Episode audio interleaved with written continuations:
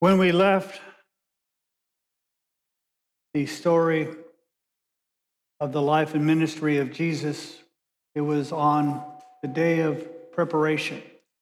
They had crucified him at the time that they were also sacrificing the lambs for Passover. After he had died, Joseph of Arimathea asked for the body of Jesus and buried in his own tomb, which was in a garden tomb nearby the place of the crucifixion. And all of this had to be done quickly because Passover was at hand and they could not defile the Passover. And so the burial of Jesus was done quickly, but not completely. But the problem with attending to the final preparations of his burial was that after the day of preparation was Passover, which was a high holy day where no work could be done. The day after Passover is the Feast of Unleavened Bread. The first day is again a high holy day and a day where no work was to be done. And then came Saturday, the Sabbath, which no work could be done. And I'm sure that those of his disciples who loved him had lots of time to think during those, that time, especially during Passover, because they had celebrated a form of the Passover a day early. And he had instituted the Lord's Supper and broke bread and declared that was his body broken for them. Something that at the time they quite didn't understand that the cup was his blood, the new covenant, and that as often they were to eat and drink, they would do that to declare his death until they came. And those were all just words without particular meaning. I'm sure during these days of rest, they had lots of opportunity to consider that, along with, I'm sure, their own fear about what would happen next to them. Because as Jesus said, when the shepherd is struck, the sheep are scattered and they weren't sure what their next move was. And after all, they had devoted the last three and a half years plus of their lives to this rabbi, to this one. They had forsaken their families and they had followed him. And now he was dead. And even though he had talked about things, they quite hadn't grasped it. Probably like when we read certain books of the Bible, like Revelation, everybody says that those are to be taken allegorically or they're symbolic, then we expect it to be allegorical and symbolic rather than real. And I'm sure that's kind of what they're coming to grips with. And the women that followed Jesus, who ministered to him and provided much of the financing that followed him, and I'm sure they felt a duty to care for his body in the way that he, is their teacher, and the one who had loved them like no other, that they wanted to at least honor him to provide for his body properly. So they had to wait these three days for that to happen. And they didn't wait until the sun got up. They waited as long as they could and they started making preparation for the preparation of the body and started going to the tomb before it was even light.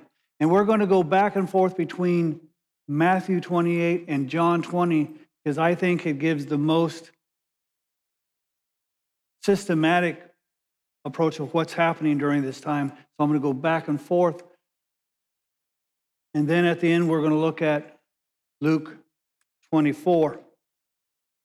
And so Matthew 28 says, Now after the Sabbath, and again, that's Saturday, as it began to dawn toward the first day of the week, Sunday. Mary Magdalene and the other Mary came to look at the grave, and behold, a severe earthquake had occurred, for an angel of the Lord descended from heaven and came in and rolled away the stone and sat upon it. So we're told at least two of the women's name are there, and they've come to provide, and we will see later that, that there is this kind of discussion how is it that we're going to tend to the body because there's a stone? How are we going to roll it back? And uh, we may need help. And so these two women at least have come on Sunday. And we're told that there's a large earthquake, a severe earthquake, and the stone has been rolled away. Now, going to John chapter 20, it says, on the first, now on the first day of the week, Mary Magdalene came early to the tomb while it was still dark and saw the stone already taken away from the tomb. And she ran and came to Simon Peter and to the other disciple whom Jesus loved and said to them, They have taken away the Lord out of the tomb, and I do not know where they have laid him. Mary Magdalene loved Jesus, and Jesus had loved Mary. And I'm sure she made an assumption that we all tend to make.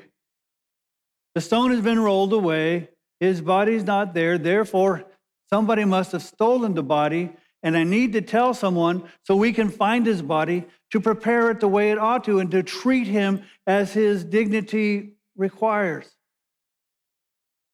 And Mary Magdalene is very much like us.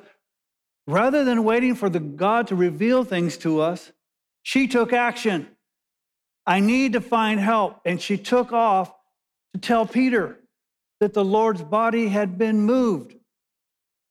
If she had just waited a few moments with the other ladies, she would have heard the angel speak. But instead of that, she took off, which means that her grief is going to last longer because she's still uncertain where the body of Jesus is.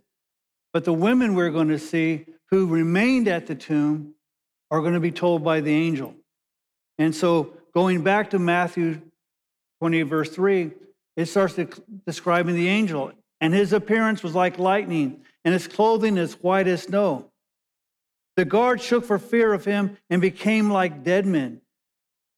And the angel said to the women, Do not be afraid, for I know that you are looking for Jesus, who has been crucified. He is not here, for he has risen just as he said. Come and see the place where he was laying. Now, the women are told by an angel,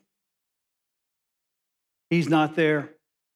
And he tells them he's not there, not because the body's been stolen, but because he is risen from the dead, like he said he was going to do. And the angel said, See, here's proof. Now,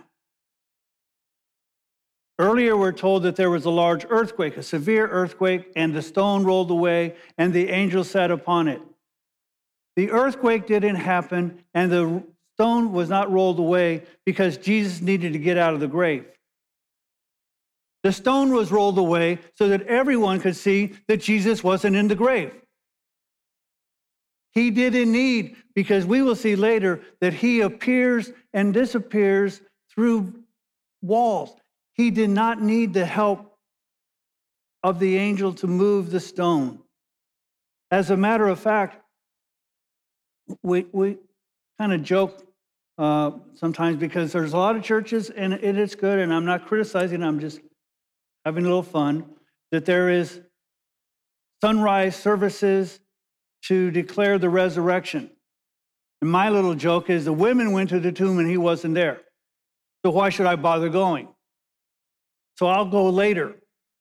I truly believe, I may be wrong, but I truly believe that Jesus rose at the beginning of what is called first fruits, because the scripture says the, the, the, the day after the Sabbath, after Passover, is first fruits, and the scriptures tell us that Jesus is the first fruits of the resurrection. Now, on Saturday at sundown, when the sun goes down, that for the Jewish calendar is Sunday. And the high priest would wait and he would have a, a handful of, of, of sheath of grain. And he would wait until the last beam of the sun shone which now declared it to be Sunday, and he would wave that sheaf before the Lord as an offering, declaring in faith that this is the beginning, the first fruits of the harvest. I think that's when Jesus rose from the grave. Maybe it was 3 a.m., Maybe it was 5 a.m. But I think that's when he rose from the dead. But then we needed to have the stone rolled away so that we might know that he's not there. But the angel says, something, not only is not there, he is risen just as he said, and I want you to go check it out. Go look at the tomb, but I want you to do something. I want you to, in verse 7, go quickly. Don't take your time. Go quickly and tell his disciples that he has risen from the dead. Behold, he is going ahead of you into Galilee, and there you will see him. Behold, I have told you. So the angel says, I've got a mission for you. You've seen that the body's not here, that he is risen like he said, and I want you to go tell his disciples, and that the plan was he's going to meet you in Galilee. So what are you doing? One of the reasons that you know that the scriptures are reliable is that during this day and age, women were not competent witnesses. They could not testify as to anything. It required the testimony of two or three men to confirm something, and women were incompetent to testify. And yet the scriptures say the very first people who discover that Jesus isn't there are women. Shows you how high a regard the Lord holds women. That they are the ones to declare that He's not there, He's risen. And they're the ones to tell the disciples, hey guys, get your act together. He didn't just talk, He meant it.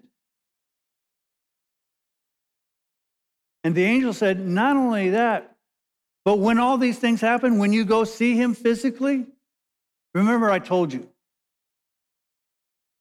And they left the tomb quickly with fear and great joy and ran to report it to his disciples. And behold, Jesus met and greeted them, and they came up and took hold of his feet and worshiped him. Then Jesus said to them, Do not be afraid. Go and take the word to my brethren to leave for Galilee, and there they will see me. So Jesus again confirms what the angel has said Go to my brethren and tell them I've risen, and let's meet. Now we're going to go back to John chapter 20.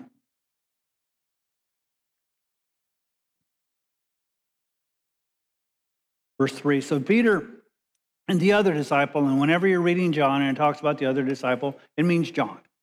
And so Peter and the other disciple went forth and they were going to the tomb. And the two were running together.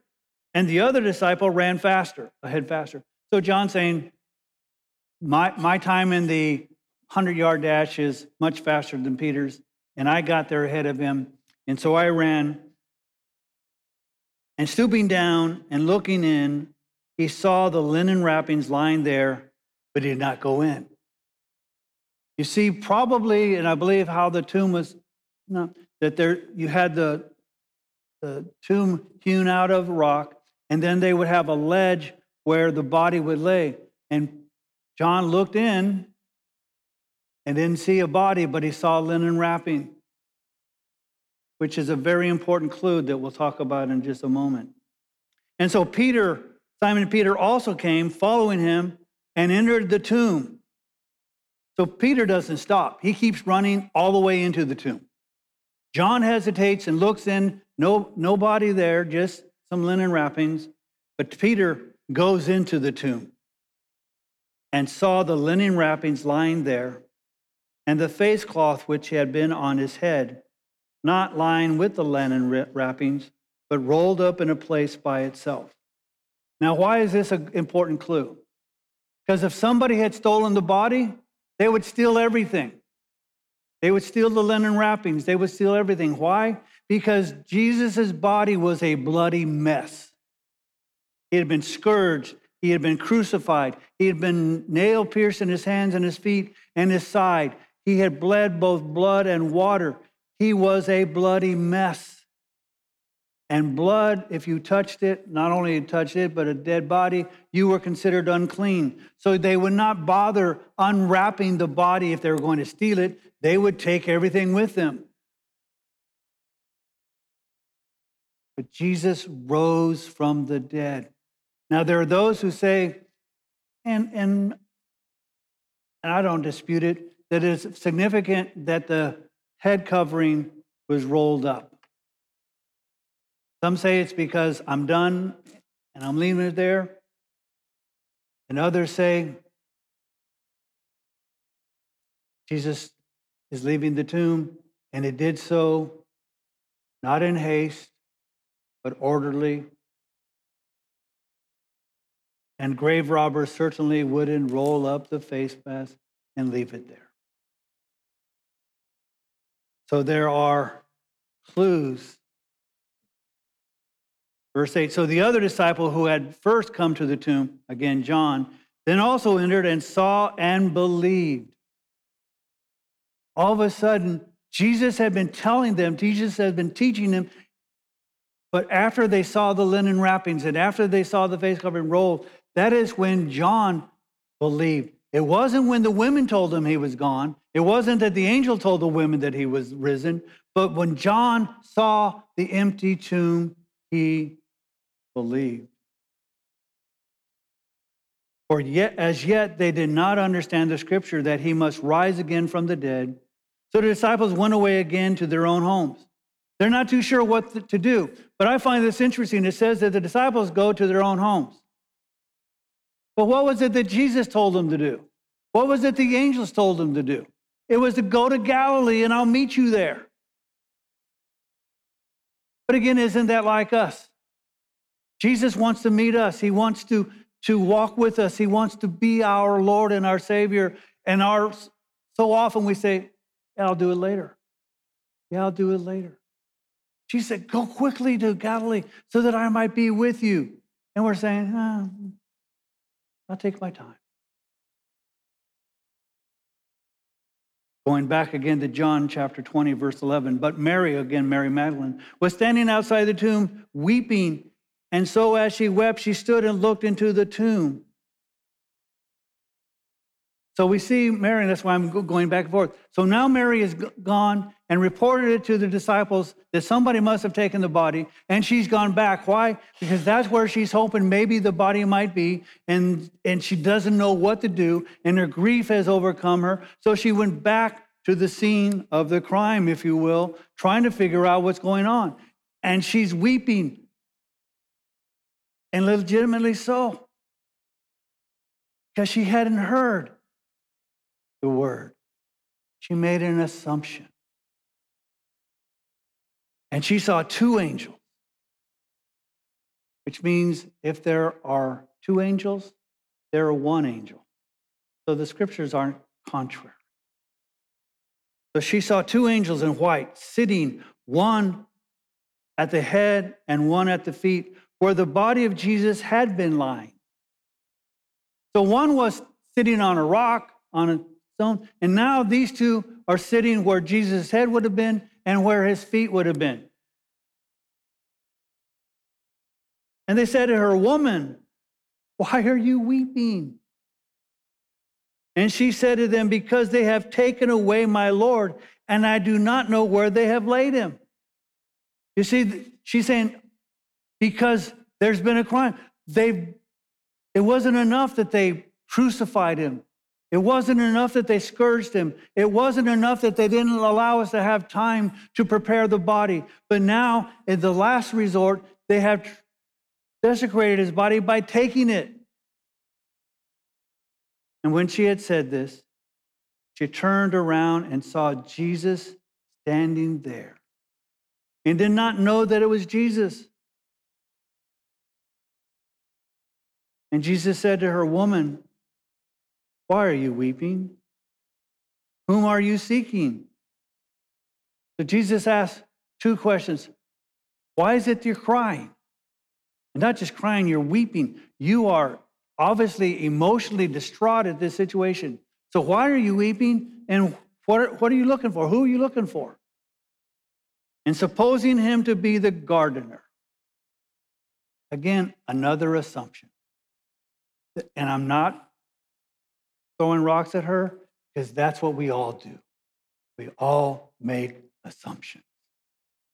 Assuming that he was supposing him to be the gardener, she said to him, Sir, if you have carried him away, tell me where you have laid him, and I will take him away. So she says, Look, maybe if while you were mowing the or cutting the branches or doing whatever you do as gardener, if you move the body, let me know where you did it, and I'll, and I'll take care of it. And Jesus said to her, Mary. He just, he just said her name, Mary. And I bet the way he said her name caused her to realize just the way he had said her name before Mary. And she turned and said to him in Hebrew, Rabboni, which means teacher. And Jesus said to her, Stop clinging to me, for I have not yet ascended to the Father. So Mary is so grateful that she is just grasping at his feet, won't let him go because she lost his body once. They crucified him, he died, and now he's alive, and I'm not letting you go. Oh, that we wouldn't let Jesus And then he says, Stop clinging to me, for I have not yet ascended. Now, this doesn't mean that Jesus didn't go to heaven after his death. The scripture clearly teaches that he, after his crucifixion, had led captivity captive and took the offering of his blood and placed it on the mercy seat in heaven and sat down. When he says, I have not yet ascended, he's talking physically. And there will come a time soon that he will, in his new resurrected body, ascend to heaven. But because he hasn't stopped clinging to me, because there are still things I've got to do. But go to my brethren and say to them, I ascend to my Father and your Father, and my God and your God. Notice Jesus doesn't reprimand her for her lack of faith. As a matter of fact, he rewards and says, Not only is the Lord my God, the Lord is your God. Mary Magdalene came announcing to the disciples, and I could just see it. The first time she came, she was weeping and being distraught, not knowing where the Lord was. And now she comes to the disciples, I have seen the Lord. And they have, and he had said these things to her. She now testifies, Yeah, I saw the empty tomb. My assumption was somebody stole the body, but I saw him risen from the dead. I saw the angels, and they told me that he had risen from the dead, that he wasn't there. And I am telling you that he rose from the dead. Now, in the intervening time, going back again to Matthew 28, starting with verse 11, other things are happening. Now, while they were on their way, some of the of the guard came into the city and reported to the chief priests all that had happened. So they're going to say, There was an earthquake. The stone rolled away. We saw an angel sitting on the stone, and we fell down as dead men. And he's gone. And when they assembled with the elders and consulted together, they, came, they gave a large sum of money to the soldiers. Again, these religious leaders, the ones who are supposed to be teachers of Israel, whenever confronted with the facts, always develop a lie.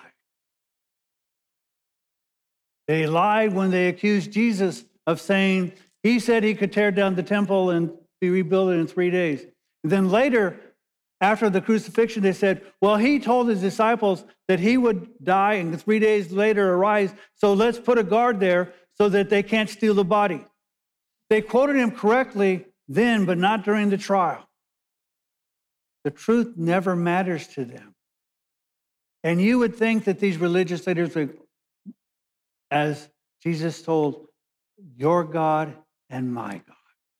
But no, there's no evil bounds in these people.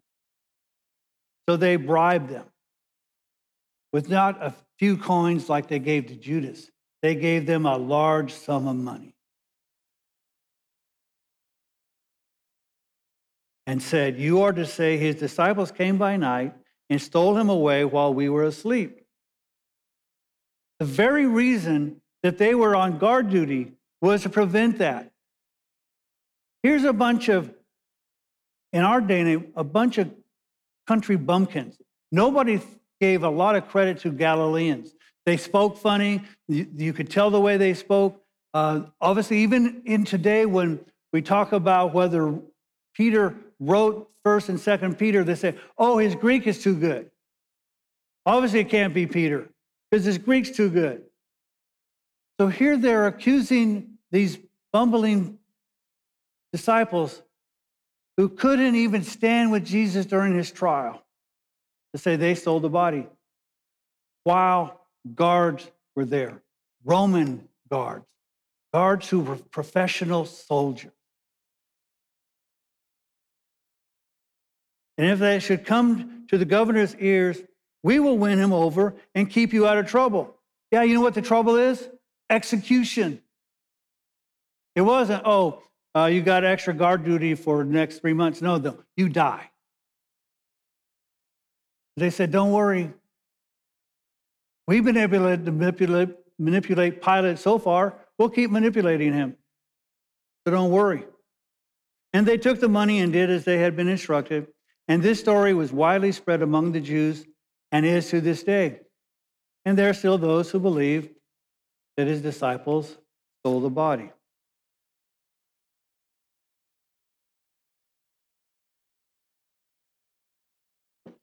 Now I want you to turn to Luke chapter 24, you started with verse 13. There is another resurrection appearance. And before we turn there, I, I want you to understand something. There is a tendency during this day that some call Easter, some call Resurrection Sunday. I call first fruits because I believe that's the biblical name. But whatever you call it, there is a tendency to, on this day, preach about the resurrection, and then next Sunday, we'd preach on something else, and something else, and something else. You see, Resurrection Sunday was not the only day that Jesus was demonstrated that he had risen from the dead to his disciples and others. As a matter of fact, he remained on this earth after his resurrection for 40 days, demonstrating to himself at various times to various groups, to singles and multiple people, at one time as many as 500 men together. And so, over the next few weeks, we're going to talk about some of his resurrection appearances because I want you to understand it wasn't just Resurrection Sunday and then we moved on. He rose from the dead and presented himself alive for 40 days.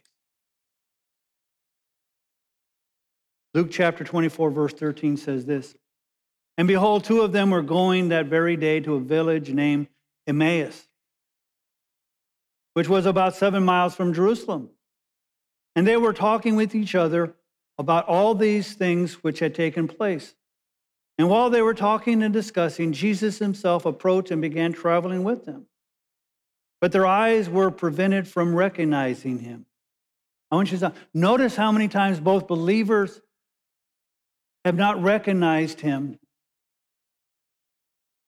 So when your unbelieving friends don't recognize who Jesus is, don't be surprised because it takes the Holy Spirit to unveil our eyes.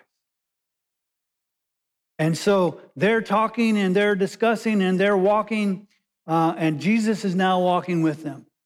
And he said to them, What are these words that you are exchanging with one another as you're walking? And they stood still and looked sad. Now, the, the scripture sometimes we just read, I want you to, they're walking and discussing, and probably having this lively debate and, and discussion of what's going on. And all of a sudden, they stop dead still.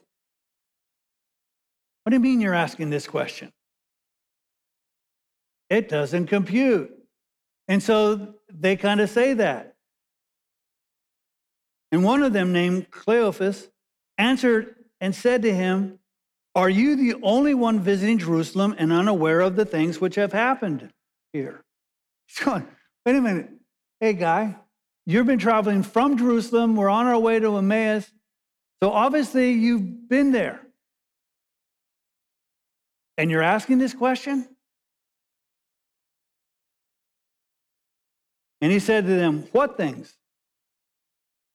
Jesus always, he always asks the obvious question. And the reason he asks the obvious question is sometimes it's not so obvious. And it starts to frame what the question is. Because a lot of time our thinking is very muddled. But when we speak, there are times when we kind of figure, that was a dumb question. Or, yeah, maybe it makes sense. So, speaking sometimes allows you to organize your thoughts. So he said to them, What things? And they said the things about Jesus the Nazarene, who was a prophet, mighty in deed and in word in the sight of God and all the people. They're saying Jesus was the man. He was a prophet. And not only did God esteem him, but everybody around him thought he was pretty cool. And how the chief priests and our rulers delivered him over to the sentence of death and crucified him. So those are what's happening. But I'll tell you what was going on inside. But we were hoping that it was he who was going to redeem Israel. Indeed, beside all of this, it is the third day since these things happened. They're going, these are the things that happened, and our hope, our dreams was that Jesus was the Messiah and he was going to establish Israel. That was our hope. That was that's what's happening, and that's what's happening on the inside. But also, some of the women among us amazed us when they were at the tomb early in the morning and they did not find his body. And they came saying that they had also seen a vision of angels who said that he was alive. Some of those who were with us went to the tomb and found it just exactly as the women had also said, but him they did not see. So they re- recount all the things that are happening. Peter and John had run to the tomb. It was empty. The women had declared that the tomb was empty, but the angels had declared that they were to go to Galilee where he would meet them there because he is not here, he has risen. And he, being Jesus, said to them, O foolish men, and slow of heart to believe in all that the prophets have spoken. First, Jesus says, You're supposed to be children of the book. You're the carriers of the oracle of God. And you don't understand what's going on because the scriptures are clear. Was it not necessary for the Christ to suffer these things and to enter into his glory? So he asked them a question Was it not necessary for this to happen? You're confused, but was it not necessary? I want you to understand something in the magnitude of things as well in the minimal things of your life that you think are, mag- are magna- magnified. God can take the evil of men and make it for his glory. The religious leaders were determined to crucify Jesus so that they might get rid of him, and they didn't care what the truth was. And God took that evil and caused salvation for you and me. So if God can do that, God can deal with the crisis in your life.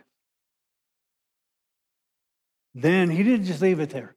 Then, beginning with Moses and with all the prophets, he explained to them the things concerning himself in all the scriptures. What a Bible study. That wasn't just a Bible study, that was theology 101 plus. to have the one who wrote the scriptures, who is about the scriptures, to explain the scriptures.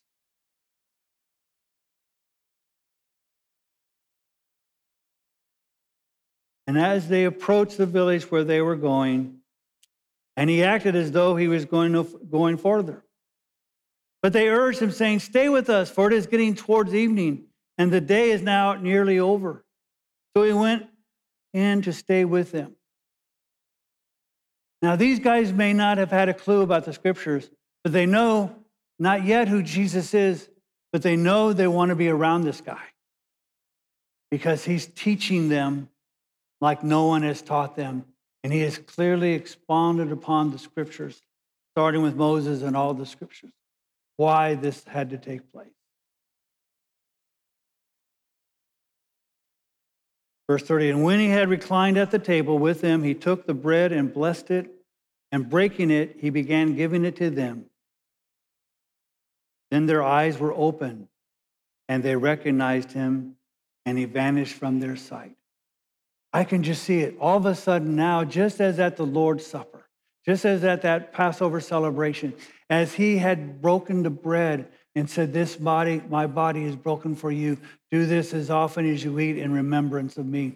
And as he took the wine and shared it and blessed it and passed it around, saying, This is the blood of the new covenant in my blood. Take it and drink it as often as you do, do so to declare my death until I come.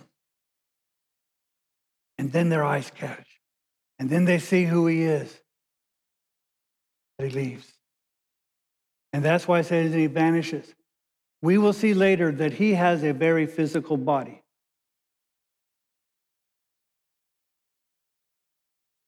But it is a resurrected body.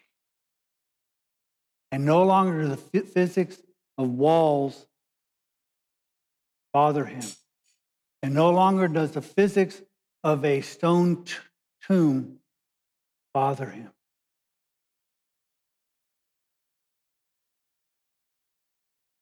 And then one of my favorite verses.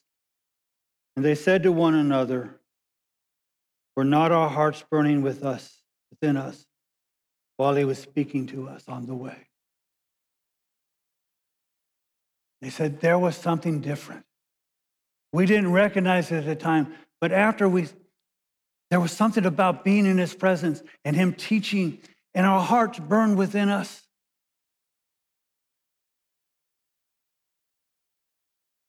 I've had that same feeling that I wouldn't call a feeling. I've had that same experience. When I see the scriptures and Jesus teaches me something new that I hadn't realized, there's something that burns in my heart to the realization of who, how awesome our God is. And even though I'm a sinner, how much He loves me. And my heart burns within me as I walk with Him. And I'm sure you have had the same experience, those of you who are believers.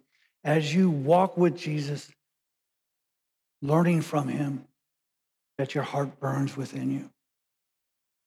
But you might ask, well, Pastor Joe, how do I know that it's that and it's not pepperoni pizza?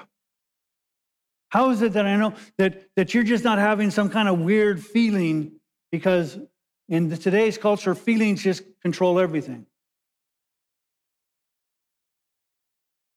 This is how I know. Because the Father testified that he is the Son of God, the Messiah. The Son testified that he is the Son of God, and his ministry, both in his life and his deeds and his actions, demonstrated that he's the Messiah. The Holy Spirit has testified that he is the Messiah. His entire life testified that he is the Messiah. His death on a cross testified that he is the Messiah. His burial in a rich man's tomb for three days testified that he's the Messiah. The empty tomb testifies that he's the Messiah. The witnesses, both the women and his followers and others, testify that he's the Messiah.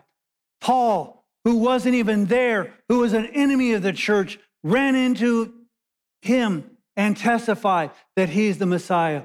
And even later born than Paul, me, I testify because of the testimony of all of those. He's the Messiah. So it's not pepperoni pizza because I followed the teaching of Moses and the scriptures, and they testified of him. And even if you think the, text, the scriptures aren't inspired, the witnesses testify. The witnesses were reliable. Even if you don't think the witnesses were reliable, the circumstances are reliable. And the empty tomb is reliable. So we celebrate this day, but we should celebrate every day as Resurrection Day, as first fruits, because he rose from the dead. And because he rose from the dead, my sins have been forgiven because he paid it on the cross, and God confirmed it by his resurrection. If Jesus did not raise from the dead, then we are lost in our sins without hope. But the resurrection means that we have hope.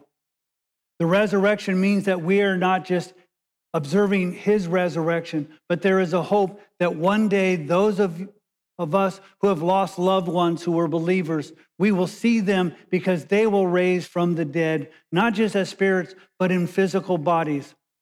And that we who are alive will also be raised, whether it's from the dead or while we're still remaining here. This day is a day of celebration and is a day of hope and is a day to declare the good news of our God because he's not dead.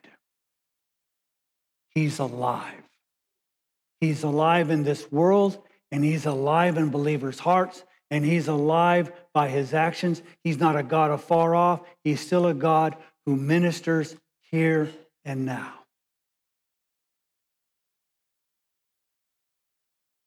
In a moment, we're going to sing a time of reflection, and we're going to sing some songs about the resurrection. But I want you to understand the world thinks by the crucifixion, it's over. The Lamb of God, as Revelations will say, is not just the Lamb of God, but he is the Lion of Judah. And he did not go out with a whimper, he went out with a roar. And he has called us to be bold and to declare his resurrection because we are in good company with the facts. It's not, oh, we believe because we hope it to be. We believe because he rose from the dead. And all God's people said,